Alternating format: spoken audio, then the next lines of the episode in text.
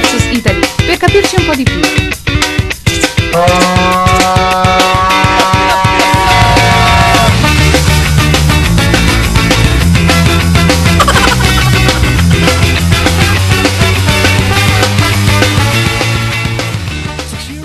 Ciao a tutti e buona domenica.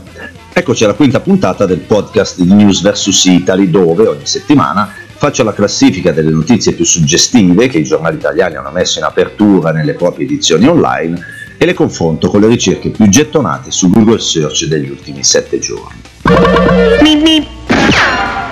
Partiamo dal podio delle notizie che i quotidiani online hanno messo in apertura sulle proprie pagine web. Al terzo posto, sul Corriere.it di venerdì 13 novembre, troviamo il punto di vista del medico Walter Ricciardi, che ci dice: non scommetterei €1 sul fatto che a Natale non ci possa essere un lockdown. Merry Christmas! Al secondo posto, sul fattoquotidiano.it di martedì 10 novembre, troviamo la soluzione a tutti i problemi legati al Covid.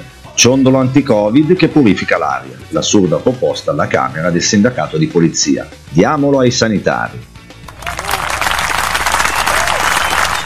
Al primo posto della nostra speciale classifica si piazza una notizia apparsa in apertura sempre sul fattoquotidiano.it di domenica 8 novembre. Berlusconi: il Covid tra le esperienze peggiori della mia vita. Nell'emergenza, mettere da parte le polemiche politiche. Suggerirò per il ruolo di Capò. Questi i giornali online, ma il Googler, il ricercatore digitale italico, che cosa ha ricercato durante questa settimana?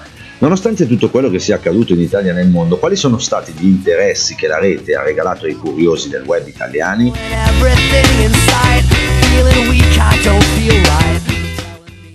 Sul terzo gradino del podio, con oltre 100.000 ricerche, domenica 8 novembre si piazza la query Alberto Genovese, biografia e carriera del fondatore di facile.it. Facile.it, facile.it, facile.it! Al secondo posto, con oltre 50.000 ricerche quotidiane, giovedì 13 novembre abbiamo Michelle Hunziker, il vestito si rompe e resta seminuda.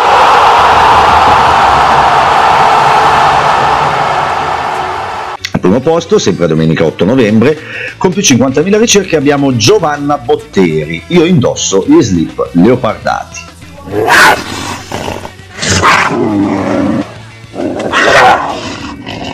Con la Botteri che indossa gli slip leopardati vi saluto e vi do appuntamento a domenica prossima. Se volete seguirmi mi trovate come sempre tutti i giorni su Facebook, LinkedIn, Medium o direttamente sul sito moralestefano.com.